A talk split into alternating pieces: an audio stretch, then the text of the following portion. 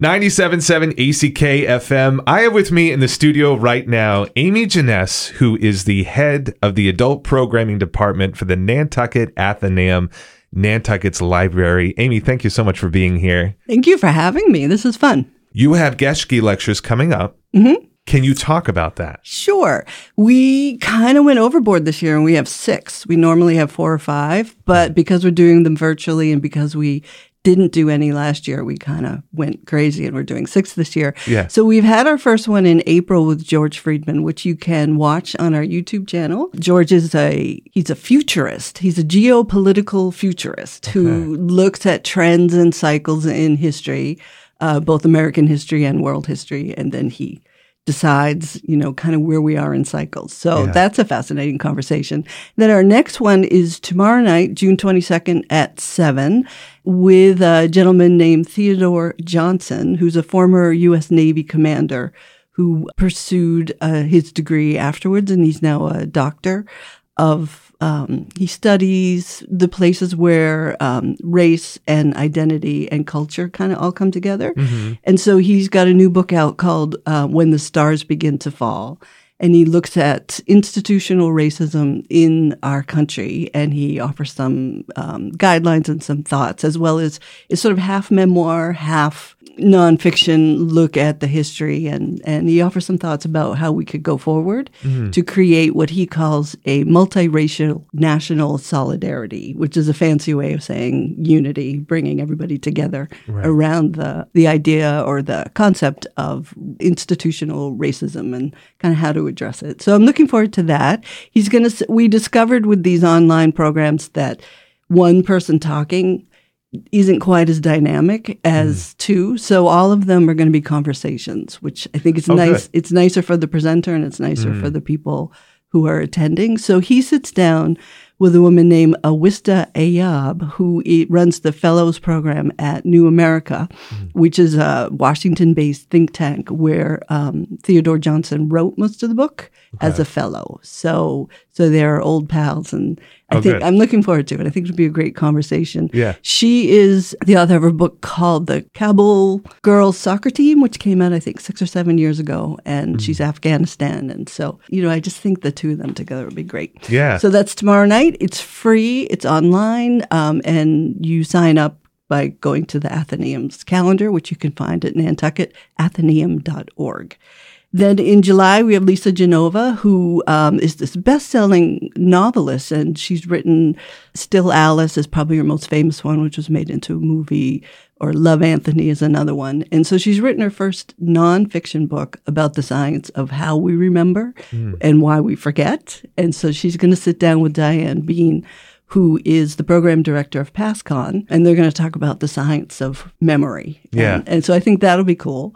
Oh, and Lisa Genova is July 28th. August 11th is uh, Robert Williams, who is in here in the summer on Nantucket, sits down with Ken Auletta, who has covered the media. And, you know, that that's such a, a loose term now because there's social media and there's, Right. there's broadcast media, Yeah. but they're going to look at all of it and they're going to look at the impact of what digital media has done to for our culture to our culture um, and the impact of that so it could go in a number of directions they could talk about cable they could talk about social media um, they could talk about the fracturing of broadcast news they could talk about print journalism kind of where that's at these Right, days right. so, so I think that'll be a pretty dynamic conversation. And then uh, September 23rd, I'm very excited. John Grisham is going to set aside his uh, novelist cap and he sits down with Dr. Neal Kassell, who founded something called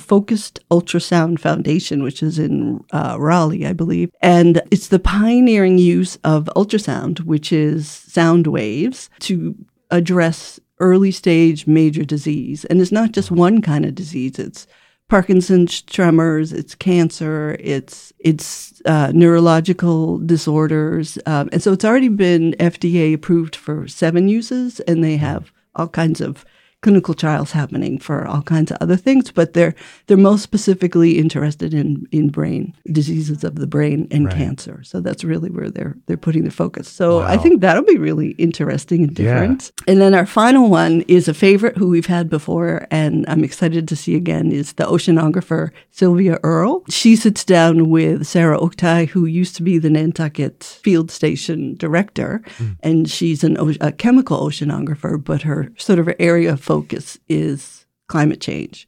So I expect that will also be a really dynamic conversation. Yeah. Wow. You have an, an amazing lineup. it's a lot. It's a lot, but it's um, but they're all really great, and and I'm excited for them.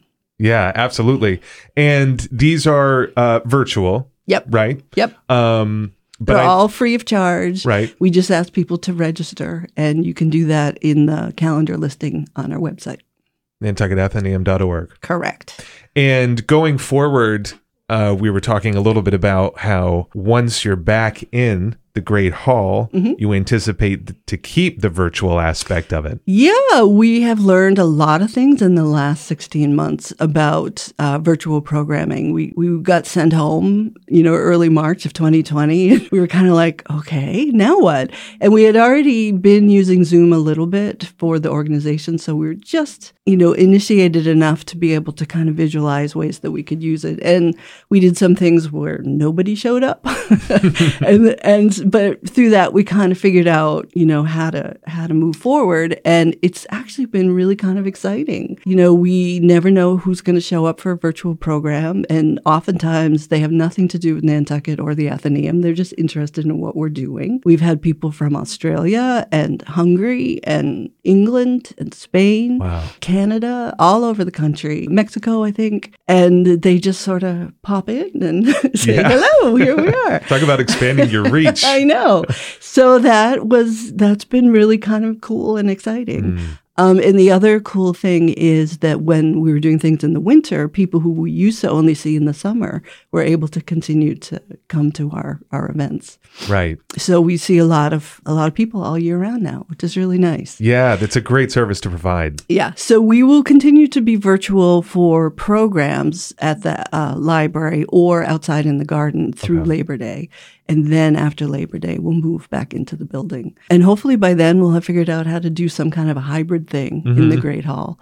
Um, our classroom in the basement is already set up for that, so we could just take that and run with it. But we're looking at ways to adapt the Great Hall so that we can, you know, if there's an author talk, I don't think it makes sense for music or films, but if if there's a lecture or an author comes to talk about a book or a poetry Right. reading, something like that, then I think it could be really exciting. And I so I have quite a few things lined up already for September and October, and I've been kind of prepping the speakers, saying, you know, this is what we're shooting for, this is what we're hoping for, and they're pretty excited. So I'm curious to see who wants to come and be in person, or who's like, why would I go? I could stay on the couch. Yeah, So- exactly. So we'll see. Although I feel like everyone at this point is, please let me in. let me in. I'm tired of my couch. Maybe Um, we'll see. so other than the the uh, what we just spoke about, are there other adult programs that we can look Yes. forward to? Yeah, we're super busy. Like I said, it's all online or it's in the garden. So we have a number of book related things coming up in the next couple months. Um, I'm really looking forward to next week on June 30th. Charlie Walters, who ran Music Hall for years on the island and does a, a blues program here at the radio station, he sits down with a Bob Dylan scholar from the University of Tulsa and they're going to talk about a book that just came out about Bob Dylan and his impact um, not only on music but on culture and and even politics. So I think that'll be a really cool conversation. Yeah. In July, we have we actually have two authors who will be joining us from England. One is Ross King, and he's written a number of books about kind of the the Renaissance period of Florence, mm-hmm. the history, and so he's got a new one out called The Bookseller of Florence that looks at bookmaking and how books were shifting during the Renaissance. And then we have another oceanographer uh, from England, Helen Scales, who's got a new book out called The Brilliant Abyss. And she looks at super deep science happening way down deep in the ocean, where places where people have never been before or rarely been. So I think that'll be cool. And then in August, for anyone who knows Ed Hagem, he's been here summers forever and ever. He's got a book. It's a memoir about growing up called The Road Less Traveled. So he'll be with us. On the road less traveled. On the right? road. Thank you. On the road. Yeah, I think you were reading it, aren't you? I read it and I had him here for an interview. Oh, we spoke did? about it last week. Oh. And the nicest person and what an incredible journey his life was. Yeah. But uh, it's all about giving back to the community. Right. Yeah. So I'm looking forward to that. And then we also, um, there's a, a book that did very well nationally called American Sherlock. Katie Winkler Dawson, I believe, is the author. And she looks at the history of CSI and sort of how it became this really important tool in crime solving. Wow. So it's all over the place. Wow. It's, I love it. Yeah. It's, uh, it's busy. yes. And so, uh, and like we were saying, for those who want to look at the full calendar of events, Yes. nantucketatheneum.org is Yep. where they can see Yep. that. And there's a link that goes to the calendar right on the homepage. Perfect. We're also partnering with NCMC, and we're going to do a series of porch concerts outside on Sunday afternoons. Um, so I'm looking forward to that. A lot of all local musicians. So, um, but there's six. So there's two in July and four in August. We're going to do classes. Uh, we have some fashion classes. Mark Carapezza is going to teach a magic class. Excellent.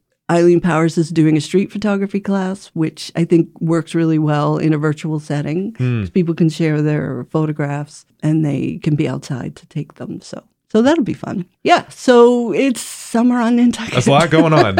We're busy. Can you talk a little bit about the reopening of the Nantucket Atheneum? Sure. We've taken kind of a um, step-by-step approach. So up until last week, we had been open two hours a day for what they're calling express browsing, which is to come in, look for your materials and check them out, but not hang out for a long time.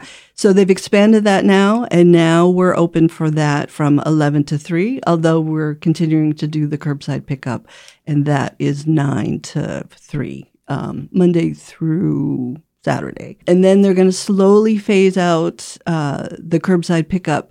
And, uh, and beginning July 6th, curbside pickup will be done and the library will be fully open with its regular, you know, Monday through Saturday hours.